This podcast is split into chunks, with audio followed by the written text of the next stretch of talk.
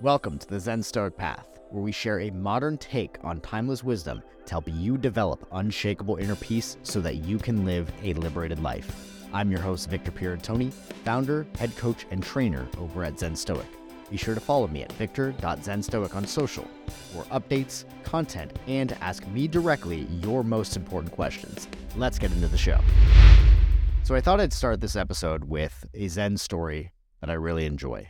There was once this monk who was very, very committed to his practice and very excited about the proposition of enlightenment. And so he went to the monastery where he was at to meet this new Zen master that he was going to train with. And he sat down and he said, he said, Master, I would I need to learn the ways. I, I want to become enlightened and, and I'll do whatever it takes. And The master said, just sit down and eat your porridge and we'll talk about it later. So the monk sits down and he eats his porridge and he eats his dinner as fast as he possibly can. And he's just he he goes through it. He just kind of wolfs it all down, and then he goes to the master and says, "Master, I finished my dinner. Now, now will you show me the ways of enlightenment?" He goes, "If you finish your dinner, then you'd better wash your bowl." And in that moment, the monk was enlightened. Welcome to the final section of our eight-part series of the Zen Stoic rendition of the Eightfold Path: integral concentration. Now, the original phase in the Eightfold Path was right concentration. Now, right concentration essentially refers to the ability for one to have single pointed focus into a specific direction, to create total concentration, presence, and immersion in a single thing at a time. Now, this is typically done through the practice of meditation and through meditative states. So, right concentration is the ability to steadily focus one's mind on a single point of focus. That could be a sound, that could be a specific visual, or that could even be the breath. Now, when it comes to meditative practice, this is typically how meditation is practiced. It is focused on a single thing to create that steadiness and stillness and single pointed focus on whatever the object of focus is. And this is how one develops right concentration. Now, when we talk about it in the Zen Stoic rendition of the Eightfold Path, I include a couple other aspects of this to create integral concentration. Now, when we began the Zen Stoic rendition of the Eightfold Path, I talked about three pillars of liberation. We had innate wisdom, inspired action, and intentional focus. Now, these three pillars mirror the three aggregates of Buddhism, which are wisdom, conduct, and meditation. Now, the way we want to discuss them in this particular episode is we're talking about the third pillar of liberation, which is intentional focus. Now, intentional focus has three parts. So, the last two episodes that we did were referring to the previous two parts. The first one being integral effort, which has to do with having all of your intentions focused on whatever it is that you're doing that's worthwhile or meaningful to you. So it is bringing together the four intentions of Zen Stoic philosophy and bringing them into effort at any one time so that you are 100% intentional and at cause in whatever result or endeavor that you are pursuing. And then the last episode, we talked about integral awareness. Now, integral awareness is not just having total intentionality and appropriate effort based on the context and what it calls for, but it is also being aware of yourself, your bodily sensations, the somatic sensations that you're experiencing, the emotions that you're having, the worldly feelings like we talked about before, as well as the unworldly feelings that we were discussing, as well as being able to be totally aware of your mind, right? Being in integral awareness is really important for our concentration because if we are unaware of the things that are distracting us, we are not going to be able to achieve total one pointed focus and concentration. Now, why is concentration so important? Think about it. What would it be like to be able to focus your energy on any one thing in your life that you wanted to accomplish and be able to be totally present and in flow each and every time you did that? Or what if you could simply decide that no matter how much distraction is going on around you, whether it's noise or visual distraction, that you'd be able to still focus your energy just like you were meditating, even in a public environment or an environment that has a bunch of noise and distractions all over the place. What would that be like? That's what it is to have integral concentration. It is the ability to concentrate totally and completely with intentionality, even though there may or may not be distraction or chaos around you. So, when we talk about intentional focus, this means that we are totally intentional on what we are focusing on. Now, while intentional focus might seem simple, it is often one of the most difficult aspects of the three pillars of liberation. Now, the reason why intentional focus can be difficult is because we are consistently managing two worlds of energy the internal energy that we experience, our internal world, as well as the external world. Now, if you remember back when we talked about integral view, we discussed this idea of perception is projection, which is a fun way of saying that the external world that we experience is a reflection of our internal world. So, in other words, what we experience on the outside and what we notice is we're actually noticing ourselves in everything and everyone. Because what filters our perception are our own beliefs, values, and attitudes.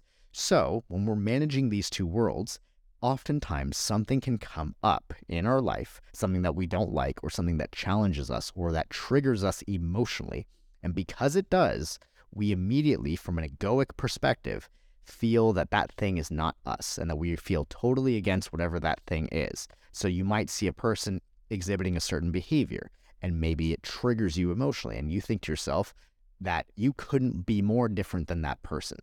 But the reality is, if it's coming up in our projection in our external world, then it is a projection of what is going on inside. It is a reflection of something within us that is unresolved. We talked about Carl Jung at length in many of these episodes and how until you make the unconscious conscious, it will rule your life and you will walk around calling it fate.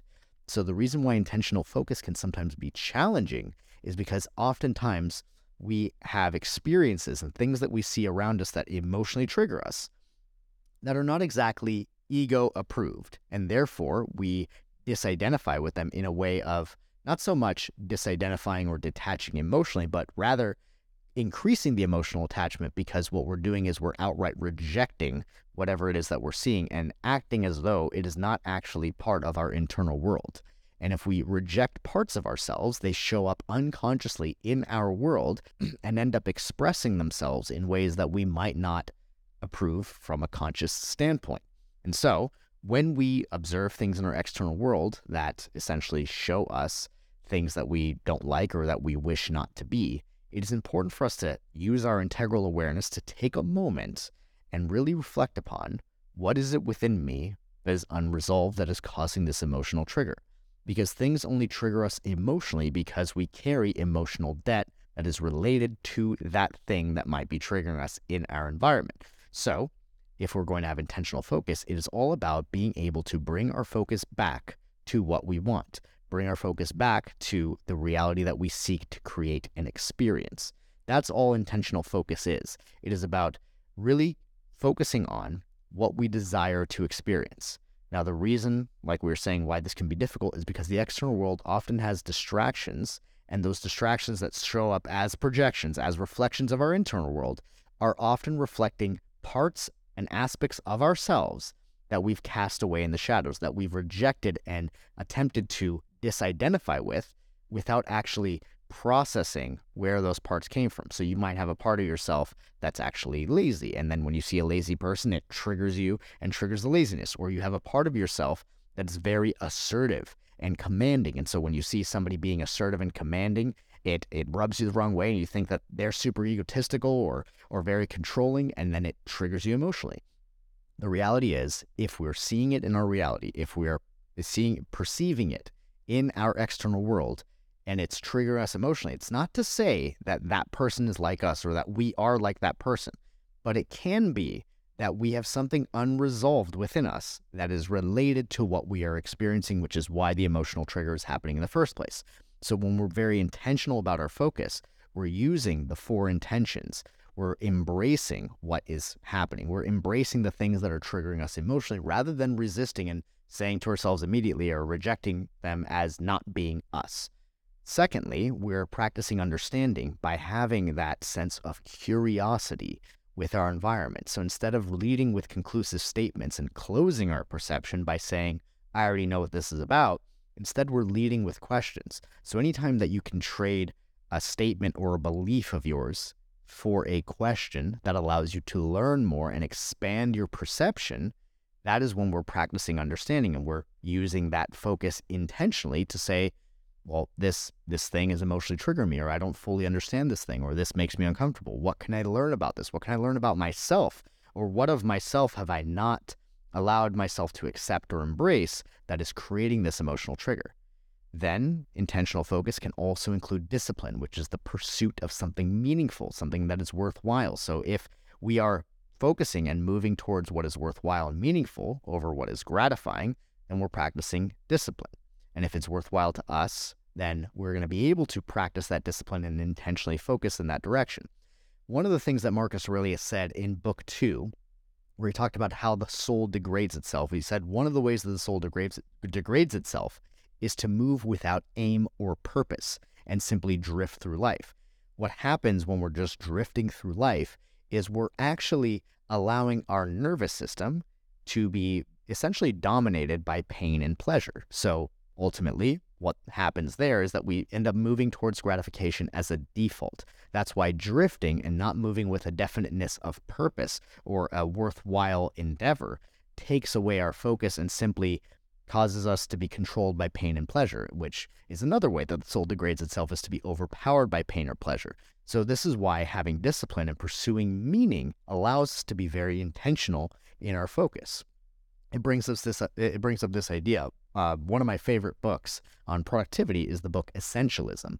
Um, it's the disciplined pursuit of less. And the reason why Essentialism is such a powerful book is because it focuses on not specifically living a minimalist lifestyle, only doing what you need, because that would be a very bleak existence. That would be a very, uh, uh, well, I would say the existence would lack a lot of joy and fulfillment in it. But essentialism is what is most important to you? What allows you to feel like you're operating at your highest level of contribution and genuinely fulfilled on a daily basis with whatever it is that you're doing? And having discipline is the ability to pursue less but better. Marcus Aurelius would say that if you seek tranquility, do less but better. And if you seek focus, do something that is worthwhile. Learn something that is worthwhile. Don't simply allow yourself to be dragged around by your impulses or by your triggers or by the things that are simply tempting you towards gratification. Instead, allow yourself to be guided by what you find to be worthwhile, by what you find to be meaningful and purposeful. So, practicing essentialism and knowing what is actually important to you and what is not allows you to be able to say no. And the ability to say no to things, the ability to not agree with things that you don't agree with or not engage in propositions that you should do but don't actually desire to do or don't actually want to do allows you to have a much more intentional focus, right? No can be a complete sentence. Being able to say no to things that don't serve your highest good or that you don't genuinely desire to do with your life is going to be really important. There's this awesome video, and I've talked about it in other episodes before, um, by Freedom of Thought. And it talks about the idea of doing what is worthwhile in order to create focus, to live sincerely to create focus. Because if we live insincerely, then we will constantly be tempted by distractions. So, living sincerely is also part of having intentional focus, also part of being able to focus on what you want and focus on what you seek to create an experience in this life. So, living sincerely, focus is a natural byproduct of living sincerely. If we're living insincerely, then we are going to constantly be captivated and dragged away by things that we actually want to do.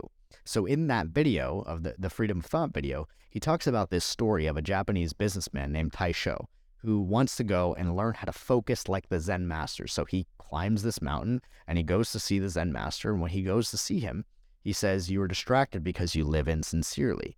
You do a bunch of things that you don't want to do. And it would be if you want to focus, if you want that level of concentration, then live sincerely.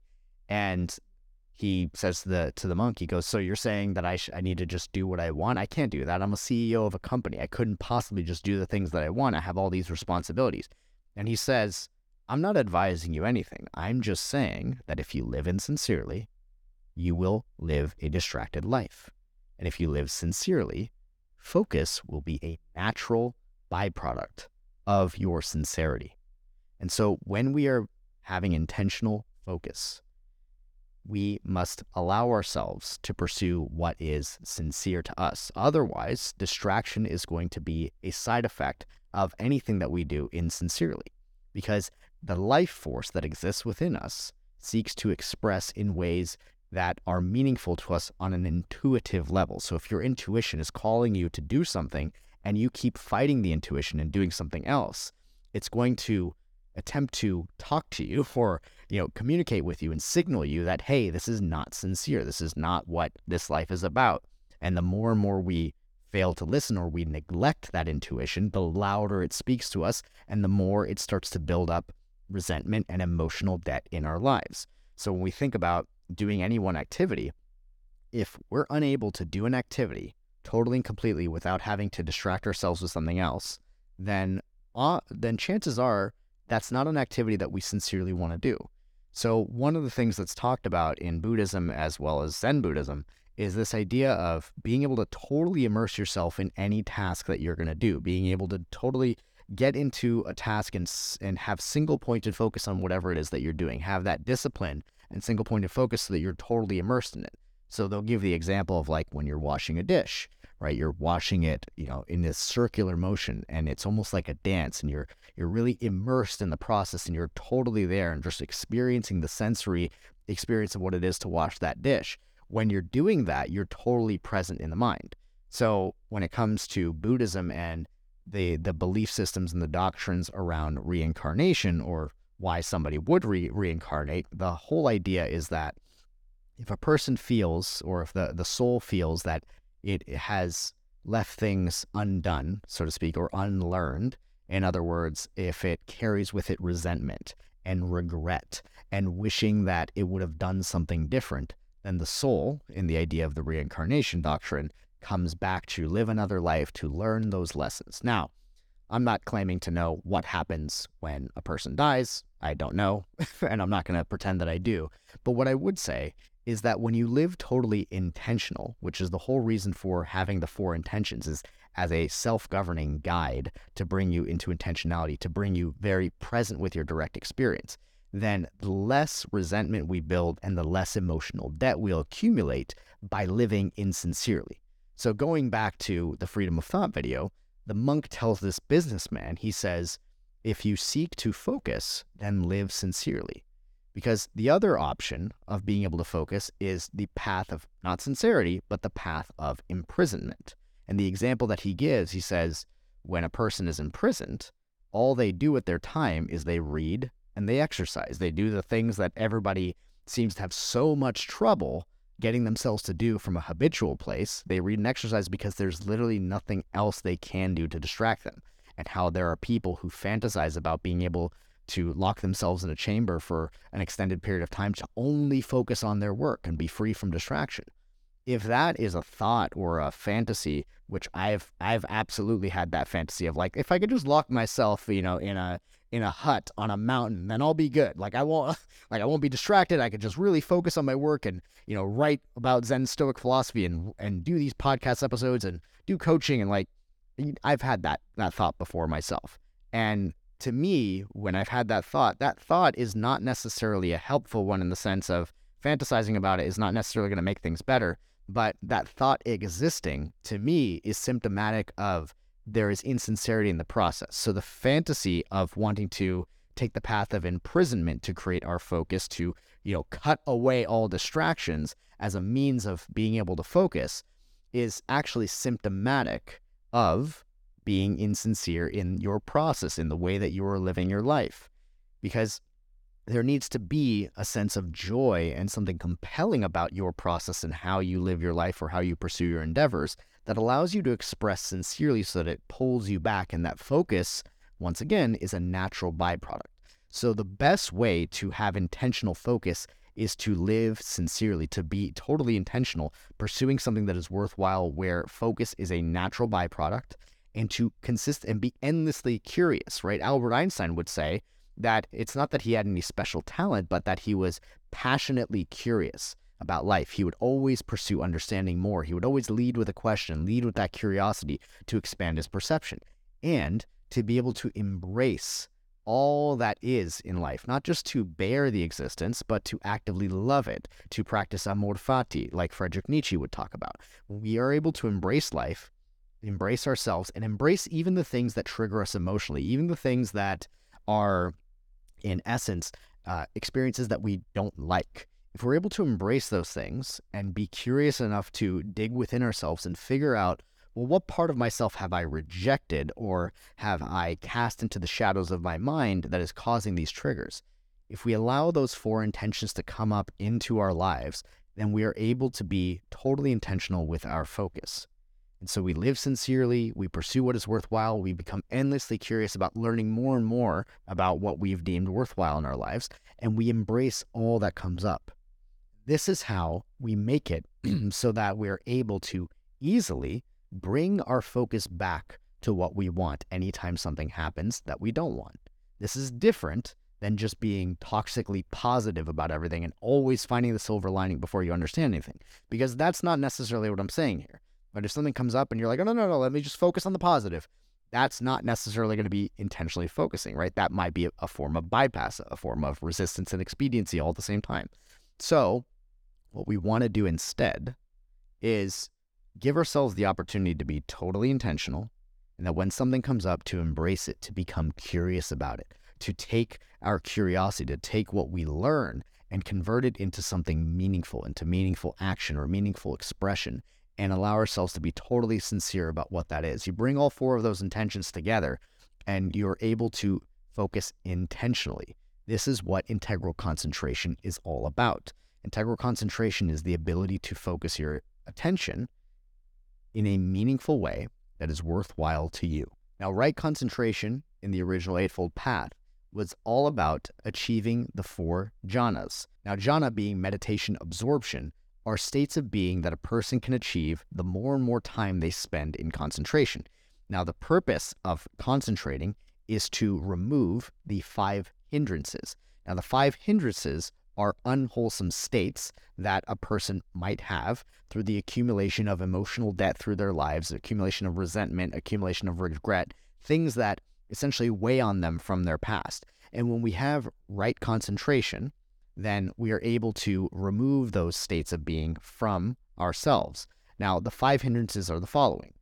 The first hindrance is sensory desire. So, sensory desire is essentially the moving towards gratification from a sensory perspective from your five senses. So, you know, seeing things that are pleasurable, uh, hearing things, smelling things, tasting things, feeling things that are pleasurable that essentially please the five senses. Now, again, there's nothing wrong with having pleasurable sensory experience. But when we use pleasurable sensory experience as a way of bypassing our emotional debt or our resentment or um, any of the things that we hold within ourselves, that's when it becomes a hindrance to our ability to focus. That's when distraction becomes a very tempting proposition for us because it'll help us with our sensory experience. The second hindrance is ill will. So, this is harboring negative thoughts towards other people. This is harboring resentment. This is harboring, um, you know, uh, fantasies of revenge on somebody. So having ill will or wanting bad for someone else is a hindrance of the mind that, again, is a byproduct of living an unintentional life. If we're living in delusion, if we're consistently resisting ourselves and others, right, the uh, the the very thought of having ill will towards another person uh, will come from the utter rejection of the premise that they are triggering something that exists within you that is unresolved. And that if you embrace the experience of that, you'll actually have the ability to clear that within yourself. If you embrace and you get curious and you understand that, then the ability to actually remove that from yourself becomes possible. But if you have ill will towards somebody, then what that's saying is that you're not even embracing that possibility, that you're still seeing them as other from yourself. And if we think about that whole idea of perception is projection, we want to really remember that because the external world is a mirror to us. It's showing us everything that we can learn about ourselves. It's allowing us the opportunity to make the unconscious conscious. So, what's most important is that when something emotionally triggers us, instead of going into ill will, we get at the cause of it and we embrace what's happening in that moment so that we may clear that from ourselves.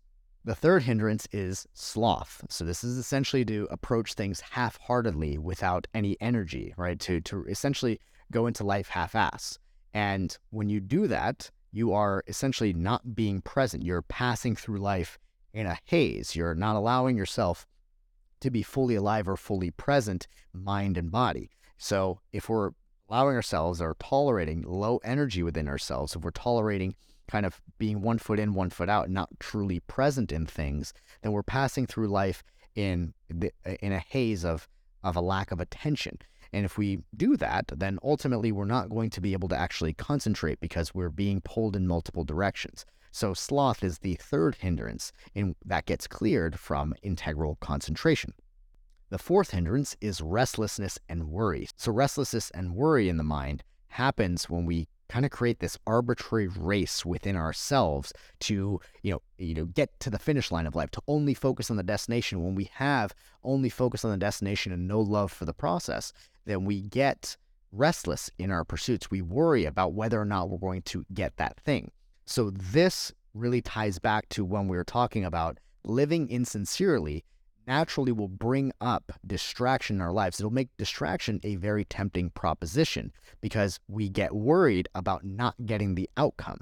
And so when we get worried about not getting the outcome or the object of our desire, we build that emotional attachment and then we start to ruminate, we start to worry about not getting that thing. And restlessness and worry are going to completely prevent a person from having that intentional focus that we were talking about because it if we if you have restlessness and worry, if you have anxiety, you think of it like this. All right, Dr. Tad James, the creator of timeline therapy, would say that anxiety is a signal from the unconscious mind that you are focusing on what you don't want. Now, intentional focus is focusing on what you do want, what you do seek to create an experience. If you're focusing on what you don't want, what's going to end up happening is you're unconsciously going to move in the direction of that thing. Now, this does not mean that you deny the possible obstacles that may come up in your way. What this means is that you embrace the obstacles that come up in your way, but you don't harp on them and you don't worry about them. You don't become restless about them. Instead, you embrace the obstacles as opportunities to show you where you are not yet liberated within yourself so that you may clear it in that moment. That's the whole point of obstacles. That's why the obstacle is the way, is because every obstacle that we encounter gives us an opportunity to clear that within ourselves so that we may become more free in our lives. And the fifth hindrance is doubt, a lack of conviction, a lack of faith. Now, when we have doubt, we are not able to fully concentrate because doubt, again, is also a product of focusing on what we don't want. When we doubt, we have a limiting story about what we're capable of. We have a limiting story about the resolution of whatever the pursuit is going to be. So when there's doubt, we are not able to fully concentrate. So when we have the hindrance of doubt, then it doesn't allow us to have full concentration on what and what it is that we're doing.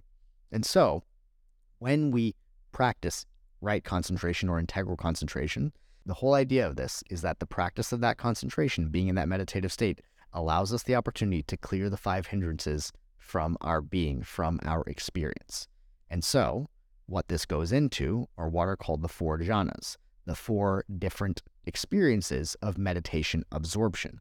Now, the first jhana is characterized as detachment, right? In the beginning of the Zen Stoic Eightfold Path, we talked about the Four Noble Truths and how the root of all suffering is attachment. So, the first jhana, first experience of meditation absorption, is emotional detachment we detach from those five hindrances and they're replaced with applied thought, sustained thought, rapture, happiness, and single pointed focus. So, applied thought is thought that is intentional, right? We are being very intentional about our thoughts. So, using the four intentions of Zen Stoic allow you to have that applied thought. When you are intending, through the intentions, you're intending towards your own humanity.